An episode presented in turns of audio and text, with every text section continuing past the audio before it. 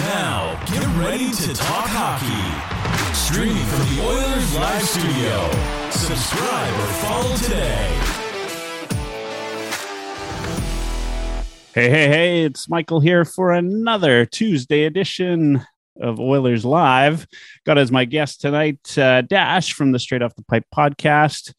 We're going to be doing a little season in review, starting from uh, when the Stanley Cup was awarded to Tampa Bay July 7th of this year. So we're going to kind of look back and, and see uh, what happened with the Oilers the good, the bad, the ugly, all of that fun stuff. I want to start by saying tonight's episode is brought to you with the help of Bet99 use heavy hockey in that registration code and you're going to get a $600 matching bonus so that's better than if you go to bet 99 on your own we'll get you $600 on the matching and while you're at it make sure you go and visit heavyhockey.com a couple of good articles out there. Spencer pomodi just put one out about the oilers prospects in the world juniors uh, going on right now. And if you aren't on YouTube, you go to youtube.com or youtube.ca slash heavy hockey. And I want you to smash like on this video and then hit the subscribe button. We need all the subscribers we can get. And uh, would love to see you on there, uh, commenting, giving us some feedback, good or bad. Although I don't always love the bad. Sometimes man, these these Twitter guys can be awful nasty on occasion, but uh, it's all in good fun. All right. So we are going to do uh, the Oilers season so far in review, at least uh, from the start of uh, when the Stanley Cup was awarded. Lots has happened. And uh, we're going to talk about that tonight. Uh, first, I want to say hi, Dash. Welcome. Hi, my handsome Haligonian hunk. How are you? I'm doing all right. Love the shirt. Princeton hockey. I didn't see that until now. Sweet. Sweet. Gift, gift from the in laws for Christmas. Nice. I was just much. about to ask. Yeah. Yeah. Actually, I'm wearing a nice little uh, Adidas uh, jacket uh, gift as well. So that's good. Christmas was good. Merry Christmas to everybody. And um, closing in on the new year. This is the last episode of uh, 2021 for heavy hockey or and the Oilers Live uh, podcast, and uh, we're going to start uh, 2022 shortly. So let's uh, start with the season in review so far. So currently, the Oilers are sitting in the last wild card spot with 36 points, 29 games, and a game in hand on both uh, the Jets and the Kings and a few points ahead. So they're firmly in that last wild card spot uh, and doing all right. Uh, if you go by points percentage, uh, they're right in the mix, so that's that's not too bad. They did, of course, uh, just come off of winning two before the COVID shutdown, uh, but prior to that was uh, six straight losses in a row. Was a dark and dire time for uh, the Oilers' apocalyptic crew, and uh, a lot of people were jumping off the boat. In fact, uh, Jersey even came on the ice, which um, is a little bit sort of old news now. And, uh, belonged to a guy from Hamilton. That's that's exactly my thought. Who knows who it was? Anyway, you know what? Uh, that's that's where we're at. Uh, we uh, so this kind of season starts, I think, as soon as the Stanley Cup's awarded, so July seventh. And uh, when we look back at the Oilers so far, and you go um, back to, uh, it wasn't long, it was five days after uh, the Stanley Cup was awarded that probably the biggest move, or one of the biggest moves for this Oilers franchise, uh, was made, which was the Edmonton Oilers acquired Duncan Keith and Tim Soderlund, more or less no name players uh, sitting playing in the uh, well actually he's been uh, called up to bakersfield He's played a few games there for none other than Caleb Jones, who I think the Chicago Blackhawks acquired really because they were into having the Jones brothers uh, on the team and uh, Duncan Keith from all novel idea. Yeah, and from all accounts, Duncan Keith was asking for a trade. Now, uh, we'll get into that and we'll talk about what all that means. Uh, Oilers also, uh, for future considerations, aka nothing, traded away Dylan Wells, uh, who is no more than really a backup goalie in the AHL. Really not doing much, um, and I think is spending time backing up in the AHL for Carolina. Uh, and then, uh, and then the expansion draft happened, of course, and the Oilers lost Adam Larson. So we're just going to do a little bit of the season review. Expansion draft uh, shortly after uh, was uh, some signings, and then uh, the um, draft. Oilers, of course, were just a day prior to the expansion or the um, entry draft uh, agreed on terms to a two year, $4.4 million uh, salary with none other than Mike Smith. Now, hmm. going into the draft, uh, and again, we're going to talk about um, you know what this all means, but the Oilers uh, had uh, a first first round pick and they had no second round pick. They picked 22nd, they picked 90th, on the first round pick, they picked Xavier Bourgault, who's uh, currently, I think he was out tonight um, in the Canadian game, but he's a decent prospect leading the queue. I've had a chance to watch him play live. Hell of a player, uh, really skilled, uh, good on and off the puck. And then uh, going down to the third round, they took Luca Munzenberger, who is the uh, German player who is also playing in the World Juniors scored the only goal for Germany in their first round and one uh, German player of the game. Down that, they've got uh, Jake Chiasson, who uh, was fourth round pick. And then uh, a guy that um, probably should be on the Russian team, except for the fact that they rarely take CHL players uh, on their World Junior team for whatever reason.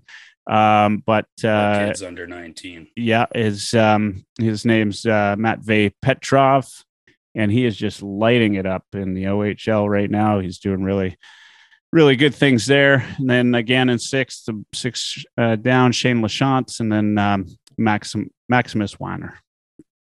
And uh, so uh, a couple of actually really good picks uh, in that draft uh, Xavier Bourgault, Munzenberger, and uh, Petrov uh, three good picks there. So that was um, that was what happened uh, early on. That all happened in the month of July, uh, which was uh, pretty good. In fact, July kind of ended as well with a bang. Oilers uh, right after, not long after the entry draft. Uh, they signed Zach Hyman for a seven-year, $38.5 million contract. and then they signed Tyson Barrie for a three-year, 13 and a half went on uh, again in, in, trying to, uh, of course, bring in some youth. Uh, signed Cody Ceci for that, of course, is sarcasm for a four-year, thirteen million dollar contract, and Derek Ryan uh, for a, a, two-year, two and a half million dollar contract. Busy day uh, near nearing the end of July. They uh, also sent um, Ethan Bear. Sorry, you know, early on I was talking about. Um, the Blackhawks. Dylan Wells was traded to um, to the Hurricanes, uh, and the Blackhawks, uh, of course, was where um, we got Duncan Keith from. Uh, but then the Hurricanes and the Oilers again made another trade. This is probably a bigger one. Uh, Warren Foegele, good third liner for the Hurricanes, came over uh, in exchange for Ethan Bear, uh, which you know, of course, had a lot of controversy uh, Foegele then turned around to sign a uh, three year deal along with Nurse, Perlini, Skinner, Benson, Koekkoek. Tullio signs an entry level deal. Marody signs a two way contract. Sevier, Yamamoto. This is all the summer moves. Uh, and then uh, we got uh, Yamamoto signs a one year, $1.175 million contract with the Oilers all prior to season start.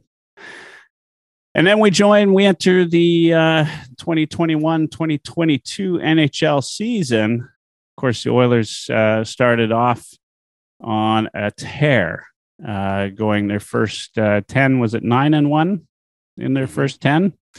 Uh, absolutely great with the starting game uh, beating Vancouver and then beating Calgary. So that was good. Uh, I, I, would say they, uh, you know, in uh, October they looked really good, top of the standings, along with uh, Nashville, not Nashville, sorry, Florida and Carolina. Uh, it, right into uh, the middle of November. It, it they enter into a four-game road trip, which was maybe the first kink in their armor. Right, they lose to Buffalo, uh, lose to Detroit, and then just eke one out against uh, St. Louis, going two and two. Uh, that was kind of the first time we saw anything resembling uh, something of um, maybe a team that wasn't. Yeah, yeah, exactly. and and in that, um, I, that was the first game that Koskinen won us a actual game. Exactly. Yeah. Yeah. That Blues game. And then, uh, so they make it out of October or November, I think, really good. December becomes uh, with a uh, road loss to Seattle. Uh, really uh, is the area that, um, in fact, that that was their second loss in a row. Uh, but that was the one that kind of kicked off what would be a six-game losing streak. Oddly as it is, though, um, it was uh, the Oilers end up beating Seattle as part of um, their two-game, their more recent two-game winning streak, and that's where we end off. And so that's uh, kind of from when the Stanley Cup was first hoisted by Tampa until now. I'd say lots has happened, some good, yeah. some bad. Uh, Do you I want like roller coasters? Yeah, yeah. This is uh, We've got Eric Friesen uh, joining us on Facebook tonight, and already he says Foegele has looked good on McDavid's wing. Oh, I should point out there is one more uh, piece to this. Um, of course, the Oilers are back, uh, back on the saddle. I've been watching a little bit of Yellowstone over the break, uh, and the Oilers are back on the saddle. They've got um, the practice lines uh, as uh, tweeted out by Bob Stauffer we got Foegele, McDavid, and Hyman uh, running top line. RNH, Draisaitl, and Yamamoto. On the second line, Shore, Ryan, and Sevier. Third line, Benson, McLeod, and Turris. On the fourth line, Perlini sitting on the spare.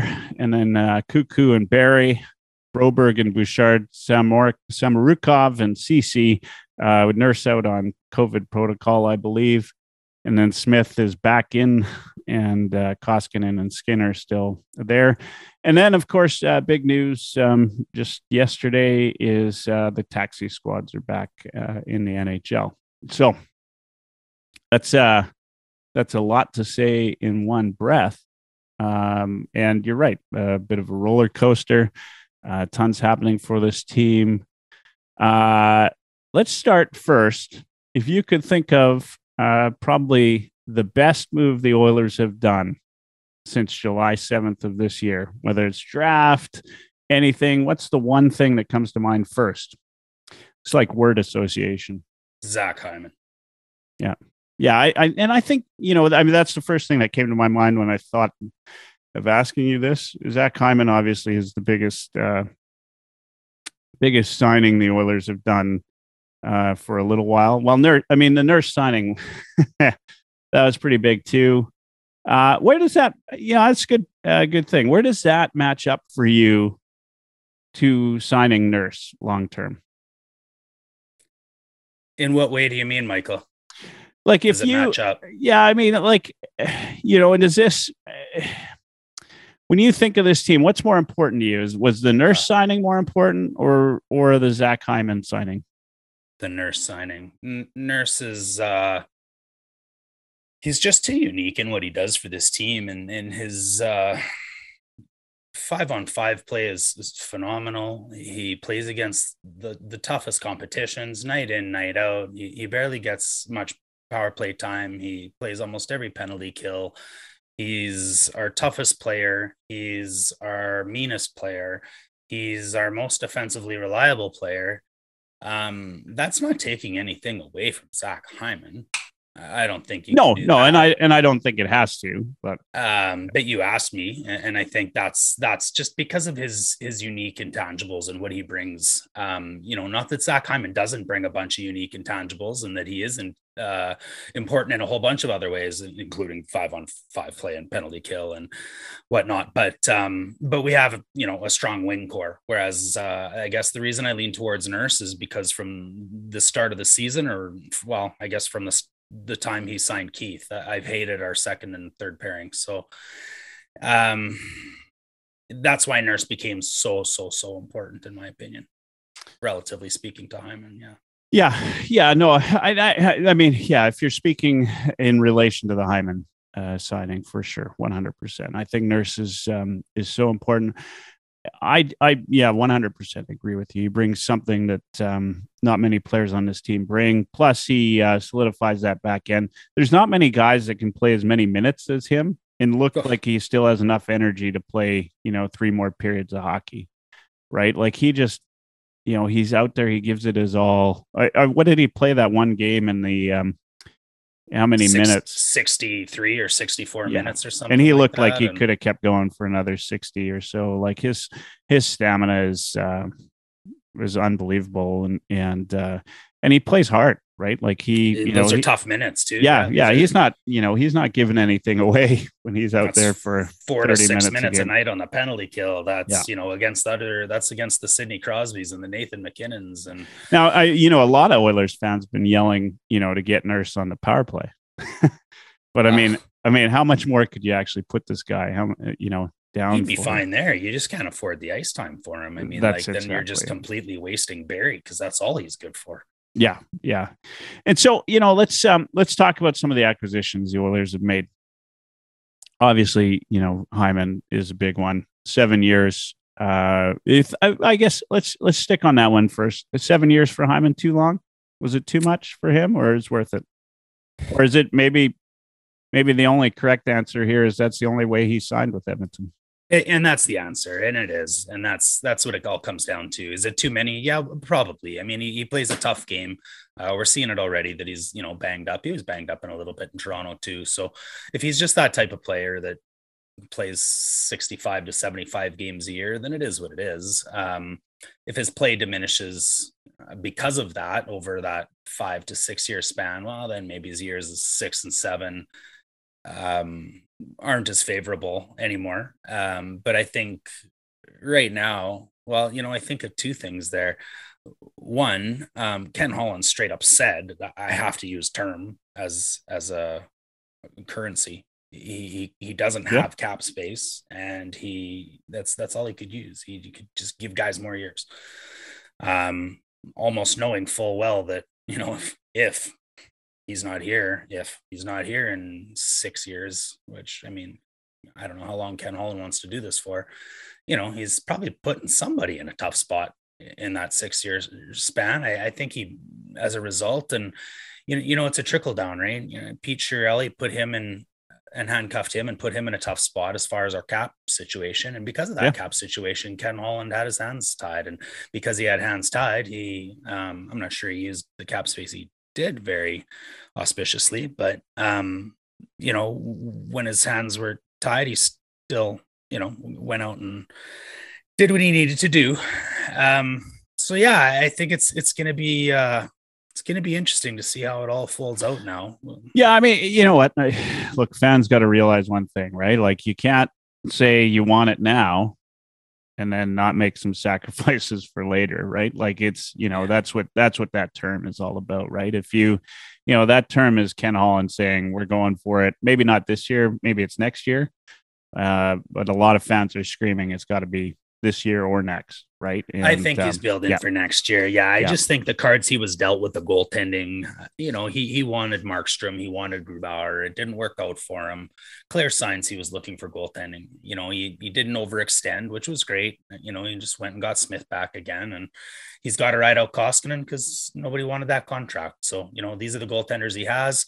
Um, we step away from a little bit more of cap space with Lucic and Sekera, and you know we can hopefully be in a bit of a better position again next year, right? And and if we can do something with the goaltending and, and a little bit of help on the defense and maybe a, a help at at center, I think we can easily make a run. So you know yeah. it'll be interesting to see what um, happens at this trade deadline, because you know maybe that's where one of those yeah. Well, let's not let's come, we'll but... we'll get there we'll get yeah. to that point. Uh, okay, so we, you know, it uh, before we even get through the transactions, I mean, we said the you know that's the Hyman's kind of like the best thing that happened to the Oilers. Obviously, Nurse was already in the fold, so you know whether you you know the contract maybe re- in relation to Hyman's, you know, the better of the two things, but. What uh, in your mind? Let me ask. Well, just hold, hold that on. question. Okay, go ahead. no. Oh yeah, let's fight what's it the, out here. Yeah, Arm yeah. What's what's okay, the worst thing? What's the worst thing that uh, Ken Holland since July seventh? Do you really need to ask me that? Yeah, absolutely. I mean, I I know the answer, but I know what I mean. I know your answer. you know my yeah. answer. I think most people do if they listen to me. Um, yeah, signing Duncan Keith was, I think, the start of something bad. Um, you know, this was the first time that we had a, a now you, chunk you of caps. by the way you you you hold by that right like this is i mean you've seen duncan keith now play Absolutely, and you're still you're just holding by this absolutely. I, yeah I think yeah okay for sure. uh, You know, I, I, he, whether he's played well, decent, average, whatever, I don't think anybody thinks he's played spectacular. I don't think anybody thinks he's played terrible. So if he's in that range somewhere, he still doesn't live up to his four and a half million dollar, five and a half million dollars that he makes, or whatever the hell it is. So not to mention we had to give up Jones. Not not to mention there was just better use of that money. You know, we we we knew as a franchise, we knew as fans, he knew as a GM that we needed to do something goaltending wise. Now, great he didn't go and overextend for a you know somebody that that was you know not better than Smith or Koskinen and have to spend too much for it, right? Like you get a goalie out of Columbus or something, and that doesn't work out. But the the Duncan Keith thing stumped me because that was his sign right there that it's win now. That was you know, and whether Dave Tippett or Connor McDavid or you know his time with him at at college convinced him that he was going to be the greatest Oiler of all time. Somebody put that in Holland's head between the three of them, and for whatever reason, he thought it was worth that full salary to do so. And so, no, he's not living up to that salary. He's still he he's he's okay behind the hash marks. I, I think he's okay in front of the net. Um, but he he's not great at breaking up cycles. He's not great at closing gaps. He still makes bad decisions when it comes to edge work and, and guys that can use speed to get around them. And it, and it's scary because of the fact that we also have Barrie that does that, and we also have Russell that does that, and we also so it's it was more of the same. And and what scares me in this win now scenario is you know alluding to what we said earlier in Holland, you know, kind of you know screwing the GM of six years from now. He's got to win next year or the year after because it starts to deteriorate again. He kind of only gave himself a two to three year window.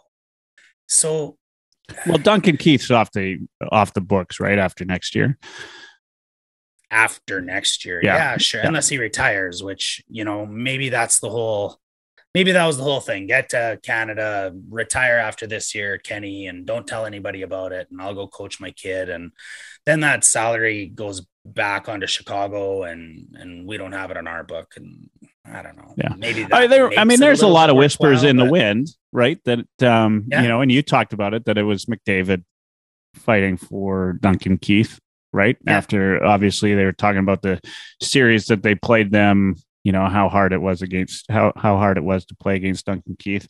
He's clearly right. He's got the pedigree there. There's no doubt there.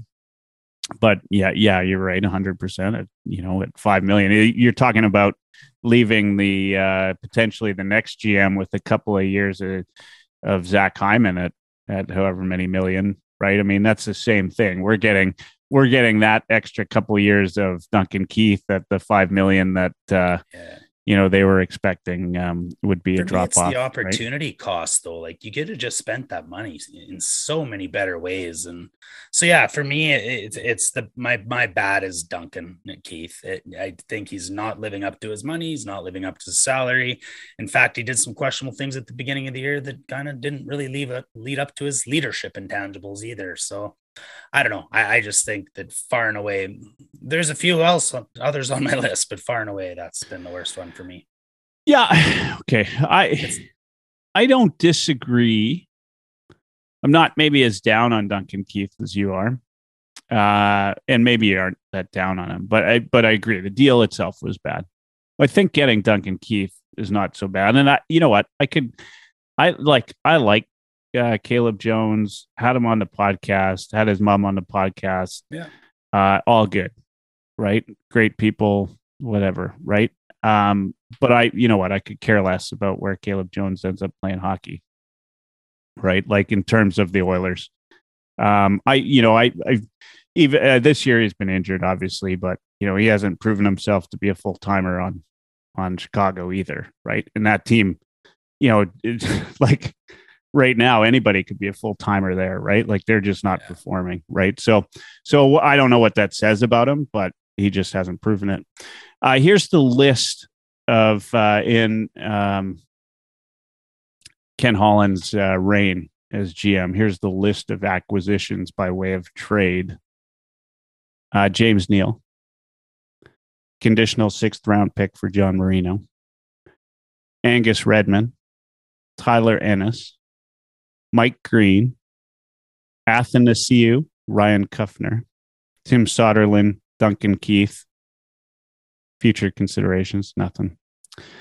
Uh, and Warren Foegele. Jeez, So, you know, that sounds even worse than I thought. yeah, I mean, here, here's the thing. I, you know what? I actually, I like Ken Holland, but if you are, uh, if you're, if, if you're, if you're defending him based on his his ability to make a solid trade uh, for this Yeah. team, uh, you know, I mean, you might be, um, you might be in trouble. I mean, that's a hard argument to make. I mean, who if you go through that uh, that list of acquisitions, oh, Neal's gone, uh, Redmond, I will never see him. That's a nothing trade. Uh, Tyler Ennis, right? We know where that turned out. Mike Green, right? We know how that turned out. Athanasiu, we know how that turned out. Ryan Kuffner's nobody. Tim Soderlund's nobody. Uh, in terms of, I I shouldn't say nobody, but in terms of making the NHL. Uh, we've got Warren Foegele and Duncan Keith. They're the two names that are currently on a team that have made this year. That's those are trades, right? I mean, he's made some signings. He's done some other things, obviously Hyman. Uh, but it, it- you know, we got rid of uh, Lucic, who, you know, I don't know. Look, I'm. I didn't like Lucic any more than anybody, right? The guy was doomed to fail, kind of like Mhm. you know, Larson might have been doomed to fail in Edmonton because of the who he was traded for, right? But Lucic was doomed to fail because of his contract, right? Like in, in terms of in the um, fans' eyes, uh, that really didn't work out for us. It has worked out just fine for the Flames. I hate to say it. Uh, whether you know whether he's you know a boat anchor or not on a line like McDavid's, uh, he's certainly providing some leadership to the Flames as well as getting some points on the. I can't, you know, if I was a goalie, I would just put my stick down in front of my five hole uh, and wait for him to shoot it because that seems to be the only place he's scoring uh, this year. But anyway, uh, I don't want to talk about Lucic because I'm done down that road. But anyway, if you're going to talk about um, Ken Holland and his tri criteria. Uh, he hasn't done a great job for the Oilers. James S is listening in on YouTube. Thanks, uh, James. He says if bringing in a three-time Cup winner, one-time Conn Smythe winner is the worst thing he did, we have an awesome GM. I don't disagree. We have a good GM. I'm not going to say awesome because I think there are, uh, you know, he's probably middle of the road. He's not the worst I've seen uh, for this franchise.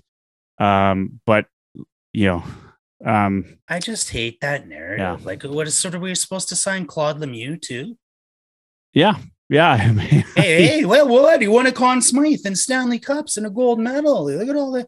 Like, if you're not good, you're not good. you, You who have to would be good at hockey. Who would you like to see GM this team if you had your option? I, you know, who I, I, you know, this is doesn't matter. But anyway, Brad McCrimmon. uh, Jim Rutherford's the guy. McCrimmon. Yeah. I, uh, yeah, I, I don't know if McCrimmon is the guy that uh, I would pick, but Jim Rutherford, 100% wheel deal. Like that's what this franchise needed.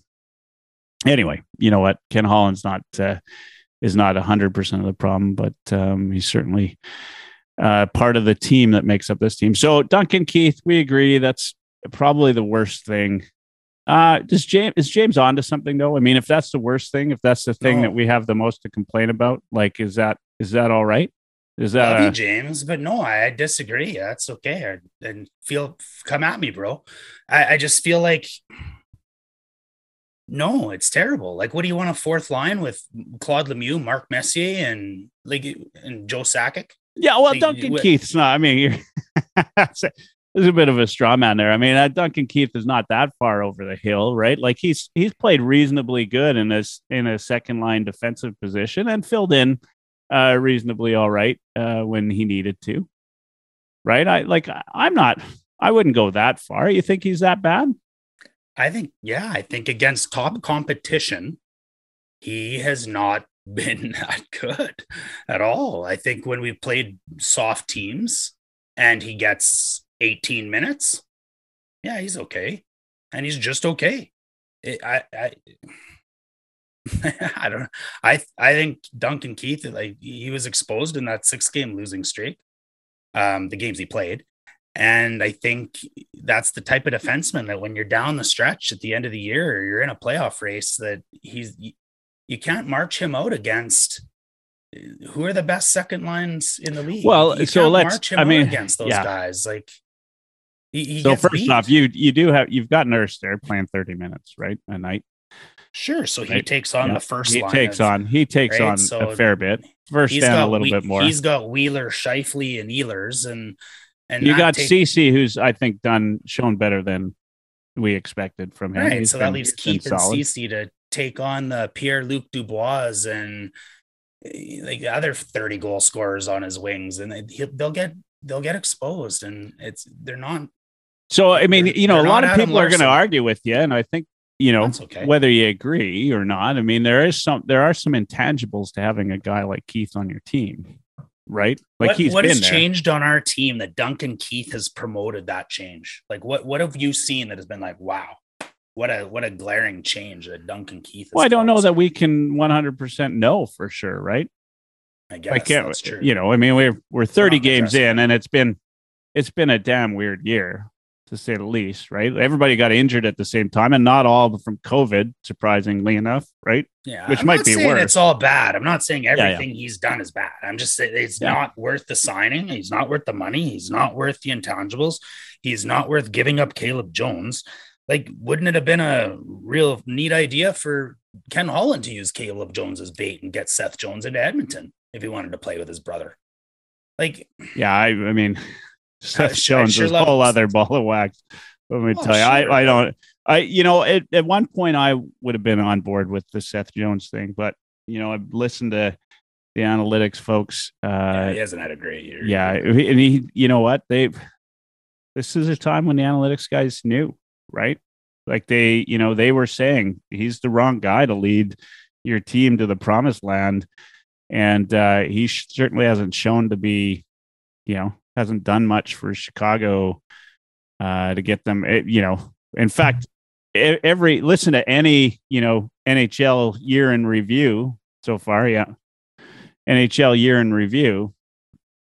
And, uh, you know, probably the big surprise for a lot of folks is they thought Chicago would be way better than sucking the you know up the back back of the league. Only team they're better than is uh, is Arizona. Arizona uh, yeah. Durst is uh, listening in on Facebook. He says a good GM wins a cup, an awesome GM wins multiple. Can't disagree with that. Yep. Uh, Keith got hurt November 23rd, so he was out for most of the losing streak. That is true. Yeah. And uh, he also says you can't have Nurse and Seth Jones both on this team. And I know who I'd rather have 100%. But I don't, I don't think Seth uh, Jones was in play. I mean, you know what? Anytime somebody's in play, uh, Oilers media or somebody, the Oilers, like you could say any team is if, if Seth Jones is on the market, you know, you'd be stupid as a GM not to call up and say, well, do I got anything for you? Right. Like, I mean, I mean so in that and that call alone is to say, well, I know, you know, that's enough for Friedman to get on, you know, 31 thoughts or is it is it 32 thoughts now? I don't know if it is yet. But anyway, it's 32 thoughts 32, and say yeah. and say the Oilers, you know, the Oilers are inquiring about Seth Jones. So I don't, but I all I, fair points. I, I, know we can't have another nine and a half million dollar defenseman. I know that we couldn't have. It, I get all that. I, I meant it facetiously, like pie in the sky. Like yeah. if if that's what Chicago and the entire world knew that that's what they were going to do, why did Kellen Holland have to give him everything? You know, you pay the full salary and give him Caleb Jones. Like that's both of the things Chicago wanted. Like we just, I just feel like we had all the all the leverage and and gave it all away in spades. And and well, his his trade history with Edmonton is shit, right?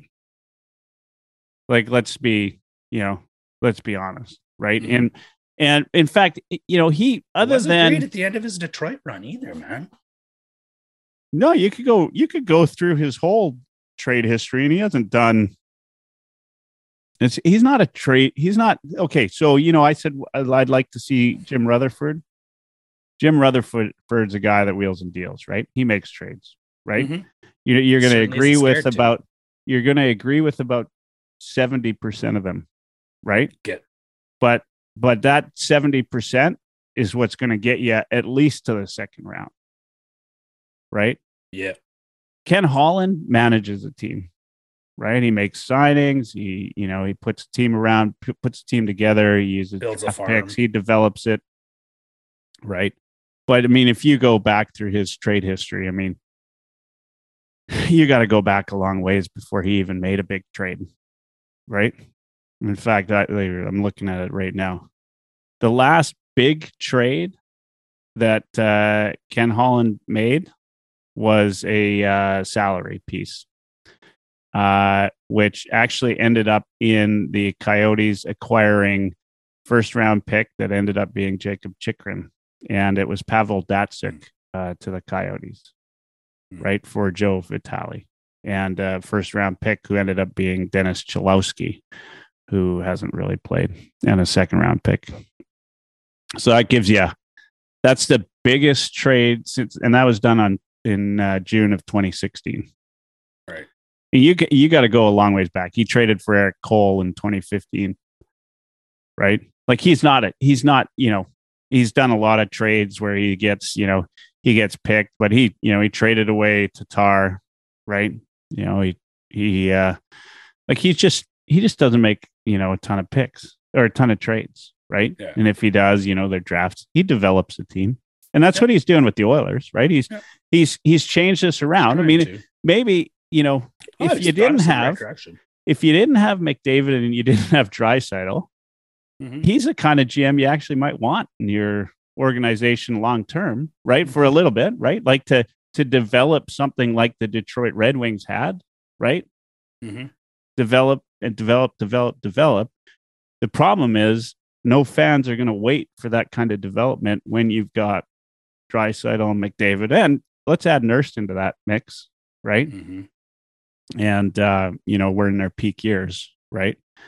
Um, you know we should be, and and we're not far away, but we should be uh, top of the top of the conference, right? Yeah. Yeah, Yeah. every year after year, year after year after year. How much We of this to- though? I like. I'm particularly critical of uh, Dave Tippett. Let's look at the season in review. Let's, um, you know what? Before we do that, because we talked about that, we both agree. Duncan Keith, worst thing. What were you going to ask me? You wanted to ask me something before. Do you remember, or is it maybe moot point now? Are you, kidding me? I yeah, no. I don't remember, but um what I would like to do also is give Holland a little bit of credit for saving JP because Yeah, yeah, hundred percent. A development thing, right? This is exactly what he does. that doesn't happen if Kevin Ken Holland doesn't come to the Oilers or if Dave Tippett or whoever helped them out. But they deserve credit for that full full. And now all of a sudden he's our third best forward. So and that's and that goes right into what I'm talking about, right? If you're talking about a development type of GM, Ken Holland's your guy, right? Yeah. Yeah. Like you look at this team is certainly says all the right things.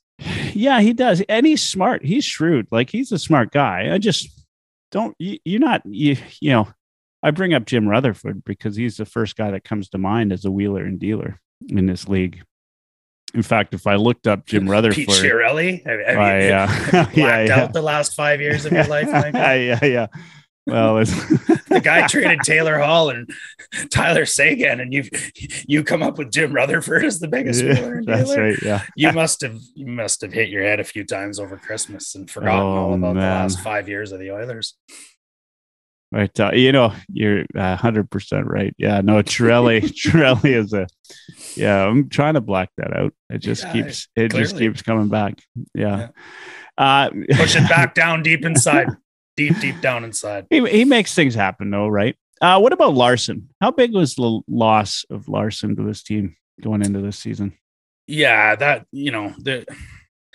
If I was to get a redo, I, I it's that or not signing Barrie, and and that's you know they're they're related to each other very much because I think if we still had Larsson and were able to retain him, then I don't think we make that knee jerk reaction to sign Tyson Barrie. Or if we didn't have to trade, you know, Ethan Bear, then maybe we don't sign Barrie. But we had too many right handed defensemen and then all of a sudden not enough right handed defensemen. So, So yeah, if I, had to guess, Tyson Barrie was always going to be signed by this team. do you think so? Is that right? Yeah, I do. I do. I, I mean, as much as I uh, disagree with it, and he, and and I was kind of all right with it. Um, maybe not at the at the price, but I was all right with him coming back to this team as a power play specialist. But now, after seeing his body at work this season, Yeah. I mean, I, and and also look at you got, you know, if I, you know, I'm, I've been critical of Tippett a lot.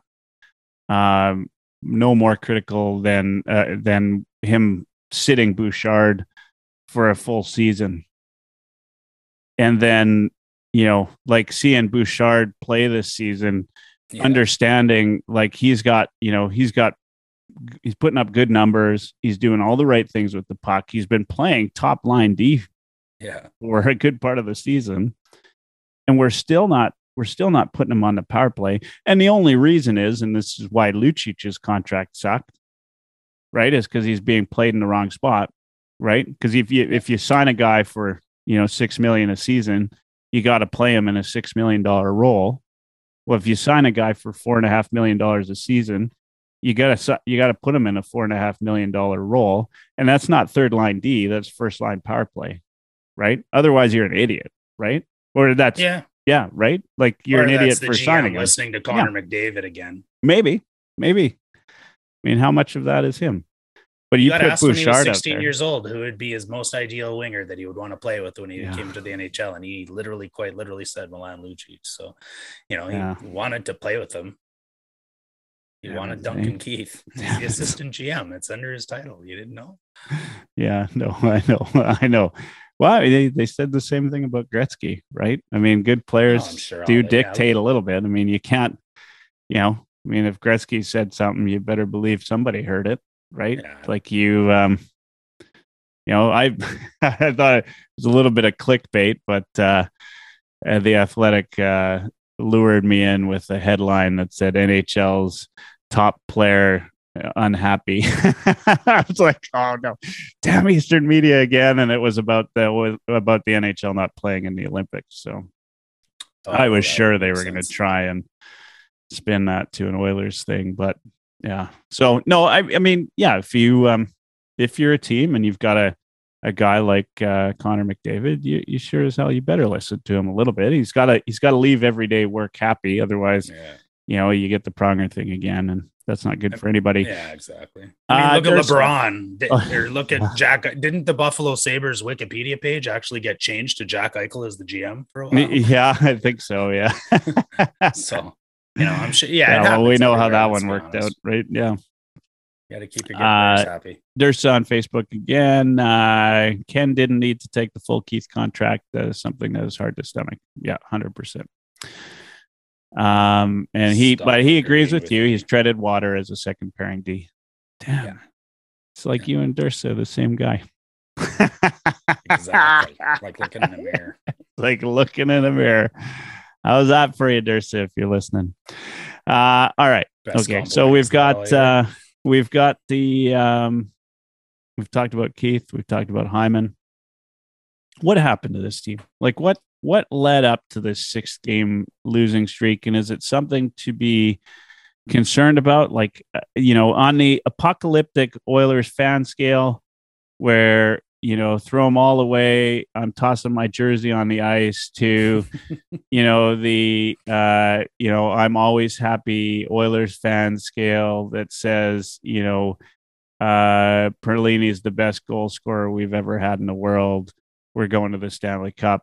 Uh 0 to 10 you know 10 being perlini 0 being jersey on the ice. Uh like what's that six game losing streak mean We're we're not as good as nine and one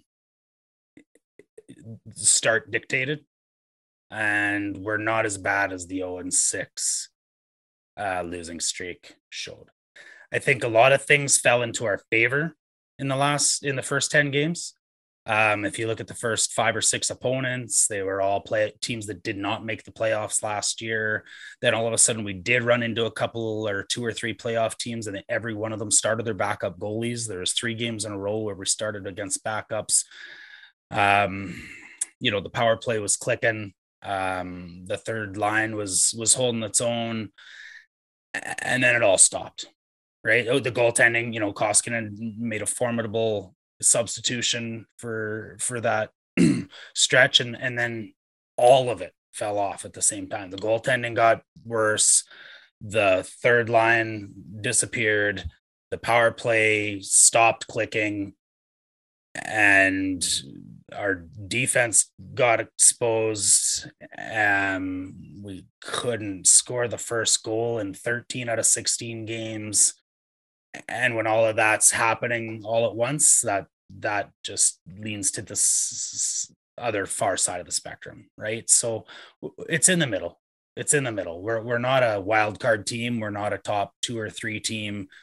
You know we're probably going to be right in that 4 or 5 slot or somewhere in there. And I think, you know, the regular season will balance out to get us that there again. And we'll probably have another two or three game losing streak. We'll probably have another four or five game winning streak. That's just how the season goes. It's it's just weird how this season started on such a roller coaster, like such highs and such lows. So related or unrelated, uh, is Anaheim for real? Like, is this team you know, I mean, uh, we ask this question every year of some team, and and some of them end up in uh, you know in that spot at the end of the year, uh, you know, and and some don't, some drop off. But Anaheim's kind of interesting because much like Chicago, everybody was expecting them to make a turnaround and make the playoffs. Everybody, if you had asked everybody who did the least and was going to pay the most, Anaheim came up in fact, I, I'm probably on record somewhere on the podcast as saying Anaheim looks like shit this year. They're not going to do anything. uh, but they're sitting here, uh, you know, it um, sitting second in the uh, Pacific right now, 40 points. Of course, they've got a few games in hand on uh, Edmonton. Uh, so we can still catch them if you go point for point. But they're six, one, and three in their last 10. yeah, I think they can hang in there, man.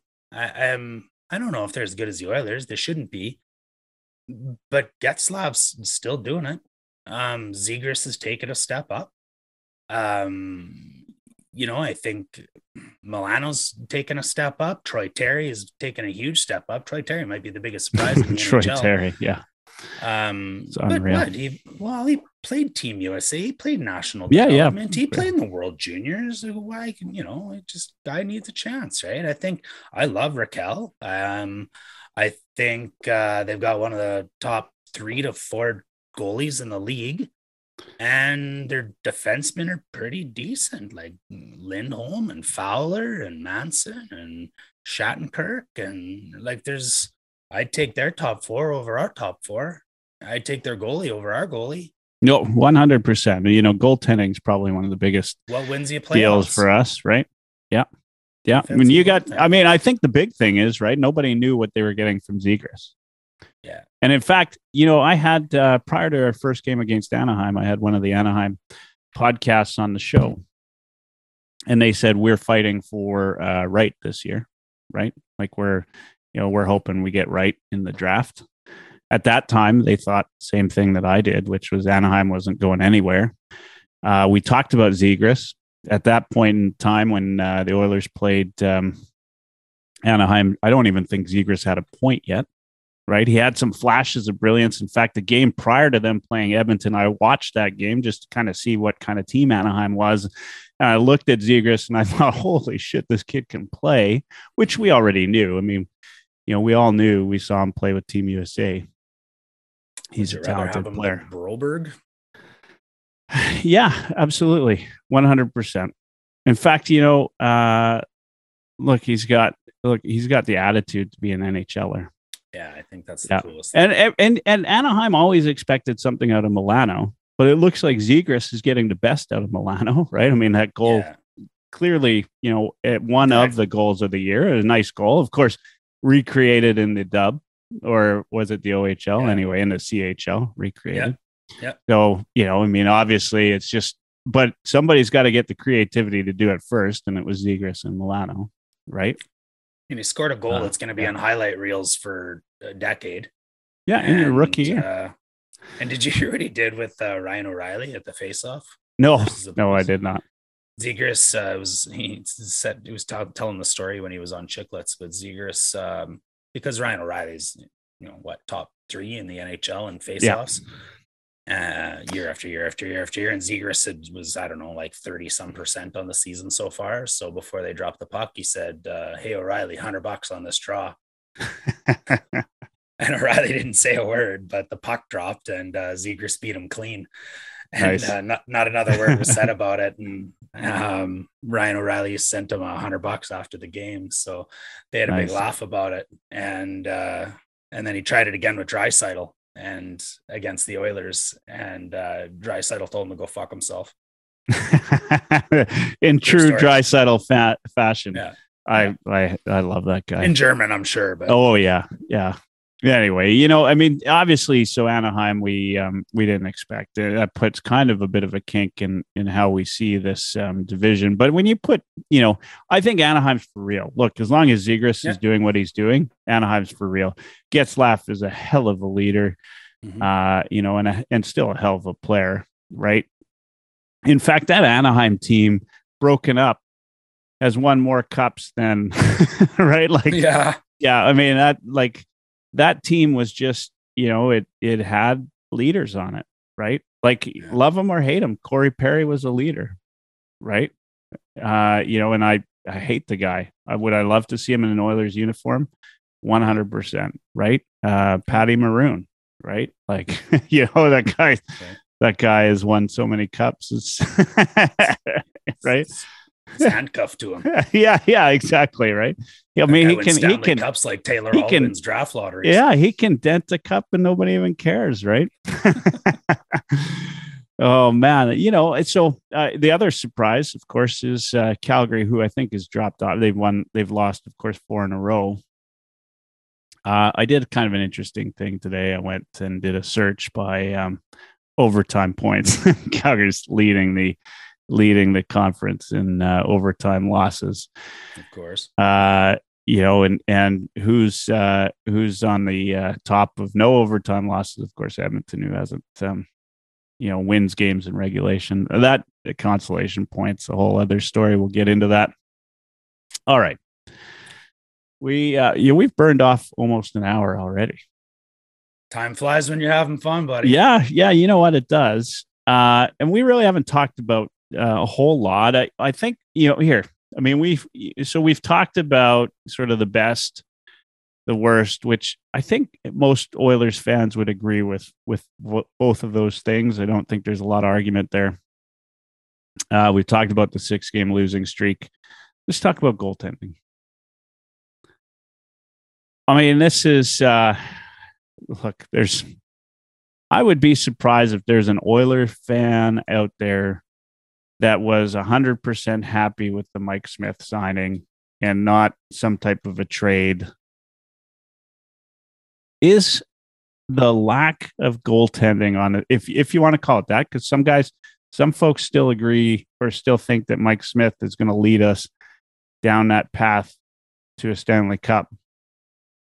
Not many, not many people believe that but there are people out there. Is the lack of goaltending perhaps more of a black mark on Ken Holland's record with this team than the Duncan Keith or maybe the signing, the trades, or you know, like is that you know if if there's a legacy that he leaves, and if we don't win the Stanley Cup, if we win the Stanley Cup, it's all erased. Let's just put it out there, Of right? course. Of course. Yeah, and and it would be look it's going to be a shame and the legacy in itself will be not winning a stanley cup because you can't ha- not have the best two players in the league and not win a stanley cup you just can't you like that is like the definition of not being successful No. right um but would that legacy include not being able to get it done in the goaltending department and does he have options going into the second half of the year Oof. Two really good questions. The second one's probably harder than the first one. Um, what's a bigger? Yeah, I March it twenty first, right? by I the way, is the trade deadline. okay. So yeah, I mean, goal goaltending wins you cups. Goaltending is a unique. You know, there's only two goalies on your team. There's seven defensemen, and having filled that with Markstrom, yeah, we we probably wouldn't be having this conversation. So, um, yeah, i- i- that probably is his biggest failure, and then also his potential biggest um, obstacle um, or thing that he'll have to answer to if we don't end up winning a cup. Uh, the second part of your question is there an answer? Man, it'd sure be nice if it's Skinner. Um, Stuart Skinner at a a It's not, though. million and a You can't- like, you can't- No, it's not. No, you you're right. that. That would be nice, Well, but it's not. Okay, there's two schools of thought there. So, okay, let me let me answer your question first with the first school of thought. Okay, so we got to go out and get a goalie. Okay, great. I think everybody's in consensus, and that's fine.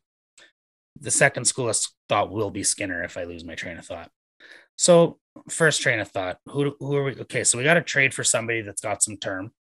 Um, I don't know who that is. You can throw some names at me if you think there's somebody that's realistic. Well, there. obviously, the one everybody talks about is Fleury, right? Sure. Okay. So Yeah. we look at the bottom feeding teams. Okay. So if it's Fleury, Yeah, you got to look at those guys. Yeah. I'm okay with that. If it's Arizona, I don't know who we get out of there. Um, you know, what are going to some be selling teams? Uh, I don't know if you know is Dubnyk going to help us. I I don't think so. If it's going to be in free agency after Koskinen's salary is erased, then you know you're still looking at Fleury. He's a free agent at the end of the year. There's Darcy Kuemper, uh, Thomas Grease, um, or Grice, however you pronounce that. There's Yep. Halak, uh, Korpisalo, who we probably could have traded for, but I don't think he's any better than Koskinen. Um, you know, Cory Schneider's past it. Pavel Francouz isn't the guy. Holtby's not the guy. Jones isn't the guy. Jack Campbell. Well, Toronto's going to do everything to get him back. And now we're into some terrible goalies after that. Rittich, DeCasey. So Anton Forsberg. I don't know. Look, the answer So, has to be Skinner. it's I mean, you're 100%, right? It- that- right. Yeah. So it's either got to be Skinner. And so now you go to my second school of thought. Look at the goaltending that won Stanley Cups I don't I don't want to because it makes me upset. 30 years. You Yeah. can go back and look at the goaltenders that raised a Stanley Cup. 30 years. Go back and look. Two. Two in that time period were either traded for or weren't a homegrown goalie. Of all the Crawfords, of all the Marc Andre Fleurys, of all the Matt Murrays, of all the Jonathan Quicks, of all the guys that have won cups, you got to go back to, I think it's potentially Niemi and Patrick Roy. So you know why that is? Because good goalies get you there, right? Good From the start of the there, season. From the season, they get you there and to- then they get you the whole way, right? And you can't spend nine to 10 million in free agency on a goalie and then Yeah. expect to still win a Stanley Cup. So that's what scares me. So my second school of thought is Skinner. Well, I no, I don't think he's the guy, but cheapers, I hope he is. And I There's I, a guy, it just doesn't mean this year. There's a guy that's that's a potential. And a guy that uh you know, if you talk to like there's a lot of goalies that are watching him. It's uh it's out of Arizona, this Vejmelka guy. Okay. Yeah, like he's you know he's obviously he's playing on worst team in the league right you know there's not much much of anything there uh he's got he's holding on to a 902 save percentage Yeah. on the coyotes coyotes coyotes if you're from alberta uh yeah, you know, I man, I and he's an rfa next year I'd love to see him get in. Like if we're talking about sellers, like hopefully Detroit's a seller. He's got that relationship with Yzerman. Yzerman trades up to get Sebastian Cossa. Um, right after he grabbed himself Ned- Nedeljkovic, right? So I wouldn't mind Nedeljkovic. I wouldn't mind Cossa. If he could try to scoop one of those two guys, I'm sure. yeah we had an option Cossa, at Wallstedt or Cossa right like we had you know we could have we could have went after either one but obviously they believe or had some belief in Skinner. And Skinner, you know what? Skinner's done all right. Yeah, you, know, you could, you know, but look, he's not. um I just don't think he's the answer. I maybe I'm wrong. I hope I'm wrong. I hope you're wrong too, and I hope I'm Yeah. wrong too. Yeah, there's no Yeah, I just don't think he is. I don't think he's the guy, and it's too bad. But uh, when you talk about that, um, you know the the term of you know however many thirty years going back Stanley Cup, uh, and the other, you know, the obviously the reason why you don't trade for those those goalies aren't available to trade for. Those Mhm. guys, like they just, you know, they get available later on when they're, you know, Mike Smith's age, right? When they're Fleury's age, right? Like as, as they're, you know, in the uh, back half of their careers, back third of their careers, uh, where it's a little bit harder for them and you need some really solid D or something else. Um, and there's not a lot of Binningtons out there, right? Guys that, you know, come out of nowhere Yeah, uh, to win you a cup. Um, it happens. It happens. But Hamburglar. you know, that's that's like um, you know, that's that's a strategy built on hope, right? Yeah. Uh, and uh, you know, it's a um, is a sad uh piece for this team. So uh, you know, if you if you had to pick something else beyond the Keith uh piece that was a bad uh, news story for the Oilers, I think goaltending is one of them. Uh, nobody's surprised that um, Mike Smith went down with an injury early. I mean, were you when you saw him when you saw him that game go down? I mean, does, were you were you shocked? I mean, nobody was right. The same thing happened last year, didn't it? He came Yeah. back. He was strong. Came back.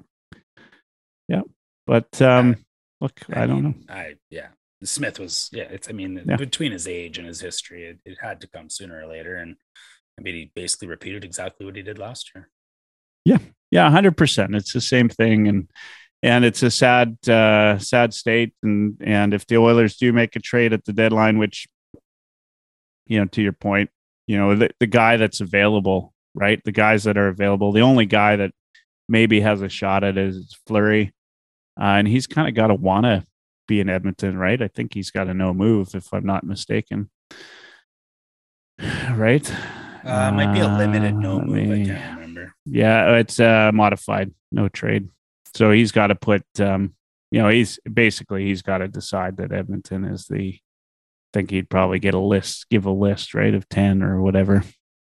Is the Wants to win a modified. cup, I would say Edmonton's on that list. Yeah, yeah. If he's looking to win a cup and he's all right going as a as a rental into the end of the season, he's a UFA next year. Looking for goalies, so, Yeah. you know, it's not like Yeah. Winnipeg needs a goalie. I mean, Chicago could easily take Koskinen, you know, for the uh, salary. I, the I guess the biggest challenge is, um, you know, he's still a Fleury, still seven million. You got to fit him in the cap, uh, cap space. Well, you'd have to Um, give up your first round pick to have him retain salary.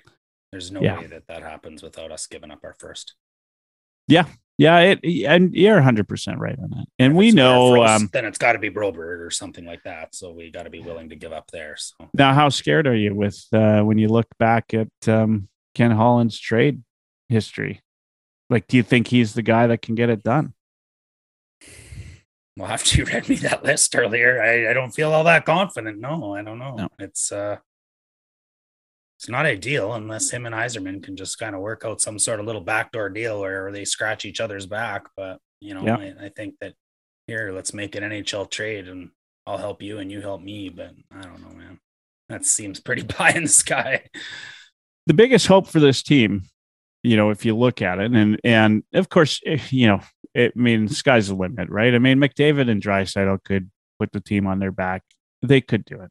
You know, if two guys could do it, those are the two guys that would do it. And if Nurse Nurse stays healthy, and he's and he's had a history of staying healthy, his his injury was, you know, a, kind of an odd one, right? And um, you know, and and if he'd had that injury in the playoffs, there's no doubt he'd be out playing every Yeah. night, right? Like that's not a that's not a type of injury that keeps you out of the playoffs.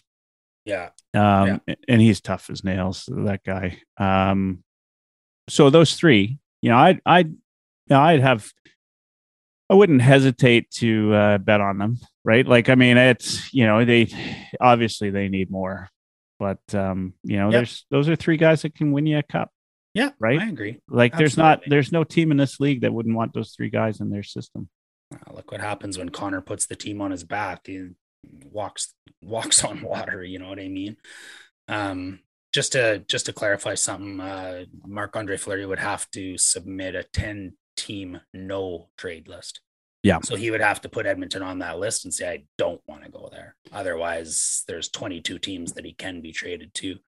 Um, and the other thing was uh, once Detroit traded up to take Cossa, the Oilers were only left with either being able to take Wallstedt or or Bourgault. There was no other goalie option available other than Wallstedt for them. It was just Yeah, yeah, But- yeah. They, I mean, the Oilers had an option; they could have traded up, found a way to trade Sure. up. They could have Yeah. went after Cossa. They could have Yeah. done. They, they didn't.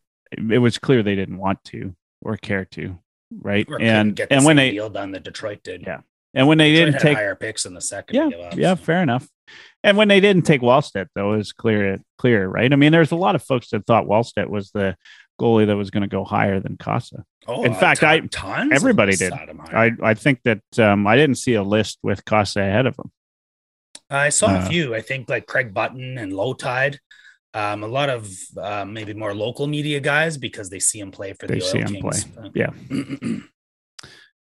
Yeah, I mean, it's um, that it was still, you know, it was clear that the Oilers didn't. Uh, they Well, it says looking- something when Steve Yzerman and Ken Holland probably have the the deepest scouting roots in Sweden amongst any other GMs in the entire NHL, and both of them passed on him. Yeah, yeah, hundred percent. That Right. says something. Yeah. Uh, all right. So we're just gonna fi- we're gonna uh put this on the um take this down. We're gonna talk about um what's we're gonna look forward to for the rest of the season, and we're gonna finish it up. Uh, because of the uh postponement of the Battle of Alberta game, which I think would have been an important game for Edmonton. I'm a little bit Yeah. sad to see it uh, postponed. They always come out playing hard against uh, Calgary, and I think I I do think uh, whether you know Calgary Flames would rail at this, but I think Calgary's scared of McDavid, which any team should be. But I think particularly these guys, right? Like they've seen him, you know, breeze by uh, Giordano for years and and just do you know unbelievable things to that team, and we love it. Uh, the rivalry, you know, gets them going. Um, of course, it was a road trip, but um, the start of a road trip, but it didn't matter, right? Like the Oilers seemed to play them really well and get up to play that game. I, it's too bad that it's not there. Yeah. They're starting tomorrow night, St. Louis. Going St. Louis and then uh, continuing on um, to uh, the eastern seaboard, my neck of the wor- woods. They're uh, uh, going to be in New Jersey. Pardon me. Then uh, then on the island, uh, New York, then the Rangers, and then finish that off in Toronto. Five game uh, road trip uh, before they come back home. Uh, the the Islanders game. I mean that you know it's an afternoon game, which you know whatever you care about afternoon games, it seems uh, Oilers fans always get up in arms. I I honestly I I don't think the Oilers give a shit if it's an afternoon game or not. I think it just happens to be that luck of the draw. They haven't done well on afternoon games. What do you think this uh, road trip like? Is this you know how important is this road trip? Uh, you think they're going to come out and uh, do really well? I I mean, the Islanders they haven't had a great season so far.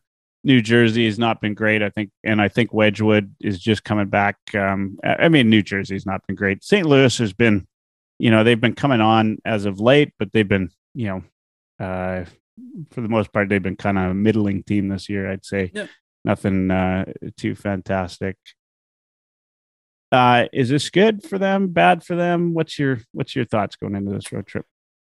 I think each game gets increasingly more difficult for them as they go. Um, you know, they get a bit of a bit of a warm up or, you know, work off the turkey game against New Jersey and um, but then, you know, the Islanders aren't an easy team to play against. Just uh, you know, hasn't been a great record for them, but that's still a Barry Trotz coach team, and that's Well, it's still a team a lot of people had going to the finals this year. I picked them in our pregame Yeah. um or preseason show to, yeah, to no, go and win the cup. So you know, and I maybe they're I don't think they're past the point of return where they can't, to be honest. It's it's just uh the type of team that can, you know, do that Binnington St. Louis type of grind in the second half to be able to get her done if they need to. And, you know, I don't think the Oilers fare well against those types of teams with Clutterbucks and Martins and where they're getting chopped and hacked and and hit nonstop. So on a back to back, I don't I don't think that game's going to be easy, um, just based on the Islanders' record. Uh, then they step into the Rangers. Uh, Shesterkin's probably a top three to five goalie. The Rangers have been okay. Unreal. Uh, we already make every goalie look like Vezina candidate coming of George Vezina. So yeah. quite honestly, what what are we going to make Shestrikin look like? And then Toronto's good, man. You know, like we're gonna come up against one of the best teams in the East there. So realistic dash is gonna say one and three. One and three. Well, there's um, five games. What on the road trip? Aren't they back in at home think against? they're back. One, the two. They play uh, one, two, three, four, five. Yeah. St. Louis, New Jersey, Islanders, Oh, I Rangers, forgot about the Toronto. St. Louis yeah. game. My bad. Um, Yeah. that's not that's not great I'm for having them some either. fun- I'm having some fun with you, but yeah, it's not a good game for them. I don't know. I still, yeah. I, all right, two, two and three. Two and three. I'm not even gonna give. I'm not even gonna give my. Okay, ah, no, no. I'll go. I'll go three and two on this. I'll go three and two. I, you know, the um, the key game in this will for me will be that final game of that road trip against Toronto Toronto. Yeah. Because that's a team they need. You know, they they need to get up for. That's a team they need to play against. That'll kind of show us what this team is made of. I think this is a um, this is a, a playoff team, no matter what. They could come out of here one and four. I think they're still going to make the playoffs. Mhm. Of course, Vancouver's uh, killing it since the coaching change. Ah, that's just a Uh, yeah, it is. Yeah, Boudreau. Uh, but uh, I, I'm going to go three and two. I'm gonna I'm gonna say uh, they win the first two, win two of the first three, and then they'll um, they'll win either against the Rangers or Toronto. And that's you know what that's the Oilers fan in me. I'm taking the bookends. But St. but Louis but the Toronto reality to me is in the middle. is it's probably uh, like if I look at that and if, if I was to um to do the uh, pro line on it, I'd be two and three. I'd be two and three. I think they'll beat uh, the Islanders and I think they'll beat New Jersey. I'll take the bookends. I say they win against the Blues, win against the Leafs, and they lose to all three New York teams. Yeah, yeah, yeah, and that's you know what all of those uh, good. I I mean they're hey look if they can get through that that with a winning record this five games that means a whole lot to them because they actually have the end of the end of January is a nice little uh, a lot of road games or a lot of home games. Uh, and they're uh, they have um, they're sprinkled with some road games, and then they've got Montreal. They finish off the month with Montreal and Ottawa. In fact, uh, you know, if they can go into January looking good, they could come Into out of January and move Oh, into see. February with where they're where they're doing probably they're going to be playing, you know, the Calgary game, the uh, Anaheim game that they missed. Yeah, without them going to the Olympics, they got a lot of space Yeah. there to fill. Yeah, and um, in fact, the the fact that they're not going to the Olympics might play well for Edmonton. I think Might- so too. yeah, man. it might be all right for Edmonton. Plus, Connor's uh, not going to be there. Disappointing. Disappointing. For very sure. disappointing. All right, we've been well over an hour. Uh, we've got we've got all sorts of uh, no, not all sorts. We've got some spam on YouTube. Not going to click that link. Amber Lynn, as beautiful as you seem. Wow. yeah. uh, Heavy hockey. heavy hockey. Yeah. Uh, I'm gonna, uh, as always, I'm gonna give you the last word tonight. Uh, but first, uh, I just want to um, remind everybody uh, tonight, as uh, most nights, uh, brought to you with the help of Bet99. You go to bet99.com, uh, use uh, heavy hockey, all one word, in the registration code, and you can get up to a $600 matching bonus. So that's better than you'll get on their site. Or go to heavyhockey.com, and there's a banner, a couple of banners for Bet99 on there. I'm working really hard to get GSP on the uh, on the uh, podcast. We'll see what happens. I heard you had him booked right after Matthew Barnaby. Oh, he's booked right after you. he's he's on right after this. I'm kicking you off. There's no way I'm letting you talk to GSP. Just make sure I'm on Ruin for the Barnaby for me. show. You won't be able to tell us two apart. yeah, yeah, you're probably right. Uh, speaking of heavy hockey, go to heavyhockey.com. Lots of great articles on there. I think even Dash, you're going to be getting uh, article up there soon enough. Hopefully, I know you had one before, got rejected by the editor. Yeah, it's, it's like yeah. five, five, articles, five rejections, but you know what? Hey, Just rub some dirt on it, pick yourself back up, get Walt Disney must and, have written a hundred scripts before he made it.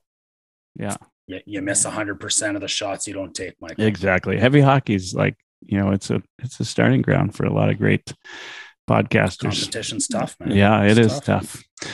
Uh, if you're on heavyhockey.com, you can also go up top. There's on the uh, links, there's the YouTube link, or you can just go to youtube.com slash heavyhockey and uh, make sure you hit that subscribe button, uh, which is in the bottom right.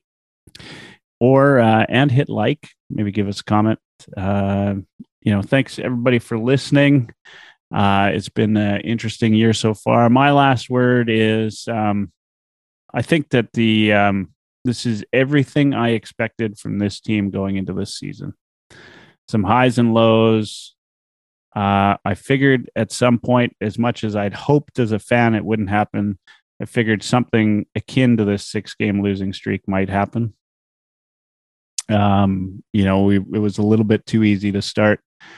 Uh, the one thing that worries me and troubles me the most, we didn't even talk about him, is the lack of production on the power play. Uh, mm-hmm. recent in recent games. Yeah, watch um, your mouth. yeah, yeah, yeah. But, but the fact that you know they're not producing in recent games and they're still top in the league says something. Yeah. Um, but we'll see. The other thing that worries me a lot is their starts. Uh, I'm hoping with Mike Smith returning to the lineup that that's um, going to turn around. If we never see Koskinen in net again, look, I mean, he is a, he is probably the um, the most disappointing 12 and 2 goaltender ever. you know when he was 12 and 2 and I, i'm still like not 100% confident in him and i don't blame anything on koskinen look this team is still in a wild card spot with games in hand uh, i bet it says something when you're 12 yeah. and 2 and you would get sent down to the minors and clear waivers. Let's be honest. Yeah, you know oh, what I mean. One hundred percent. Yeah, one hundred percent. All right, shitty goals for two years, and yeah, that's the way it happens. Thank you, Shirelli. Thank you, Shirelli. All right. As always, I give my guests the last word. When you're done, uh, say goodbye. Stay on until I we get a chance to chat after. Um, Oh, man, I got like we got some weird comments on the uh on the YouTube tonight. I tell you, everybody's listening. Everybody's out tonight. The whole crowd is out. Um. Anyway, uh, have a great night. Um, and thanks again for joining. And last words yours if you took time to send in comments or you took time to listen, thank you. Uh, keep them coming. We, we do really appreciate it. Uh, you know, last show of the year. So let's uh, start with the most important thing. Happy holidays, everybody. Um, you know, Merry Christmas belatedly and, and Happy New Year coming up. Uh, be safe out there, be smart out there. Um, you know, Oilers Nation, be calm. We're okay um, like Michael said, we're we're a playoff team, so we're, we're to get there, whether it's up and down on the roller coaster or through the flatlands of Saskatchewan. But we'll we'll get to the playoffs, and and we'll just have to hold our breath once we get there to see how we do. Uh, as far as uh, finishing off the year, I guess you know what you're either one of two people. You've either um, given way too many Christmas presents away, and uh, you're starting the year on the good side, um, or you've uh, tipped the scales and, and you've not bought enough presents and you know you, you need to even up the karma a little bit before the end of the year. So what we're going to need you to do is is go to youtube.com slash heavy hockey even up your karma and uh, do us a favor. And and for christmas and new year's mm, subscribe if you haven't already please. Uh, like you said smash it cross check it give it a two-hander spear it elbow it butt end it. I don't give a shit. Just hit that thing and we'll love you for it. Take care everybody. Good night Go Oilers, go.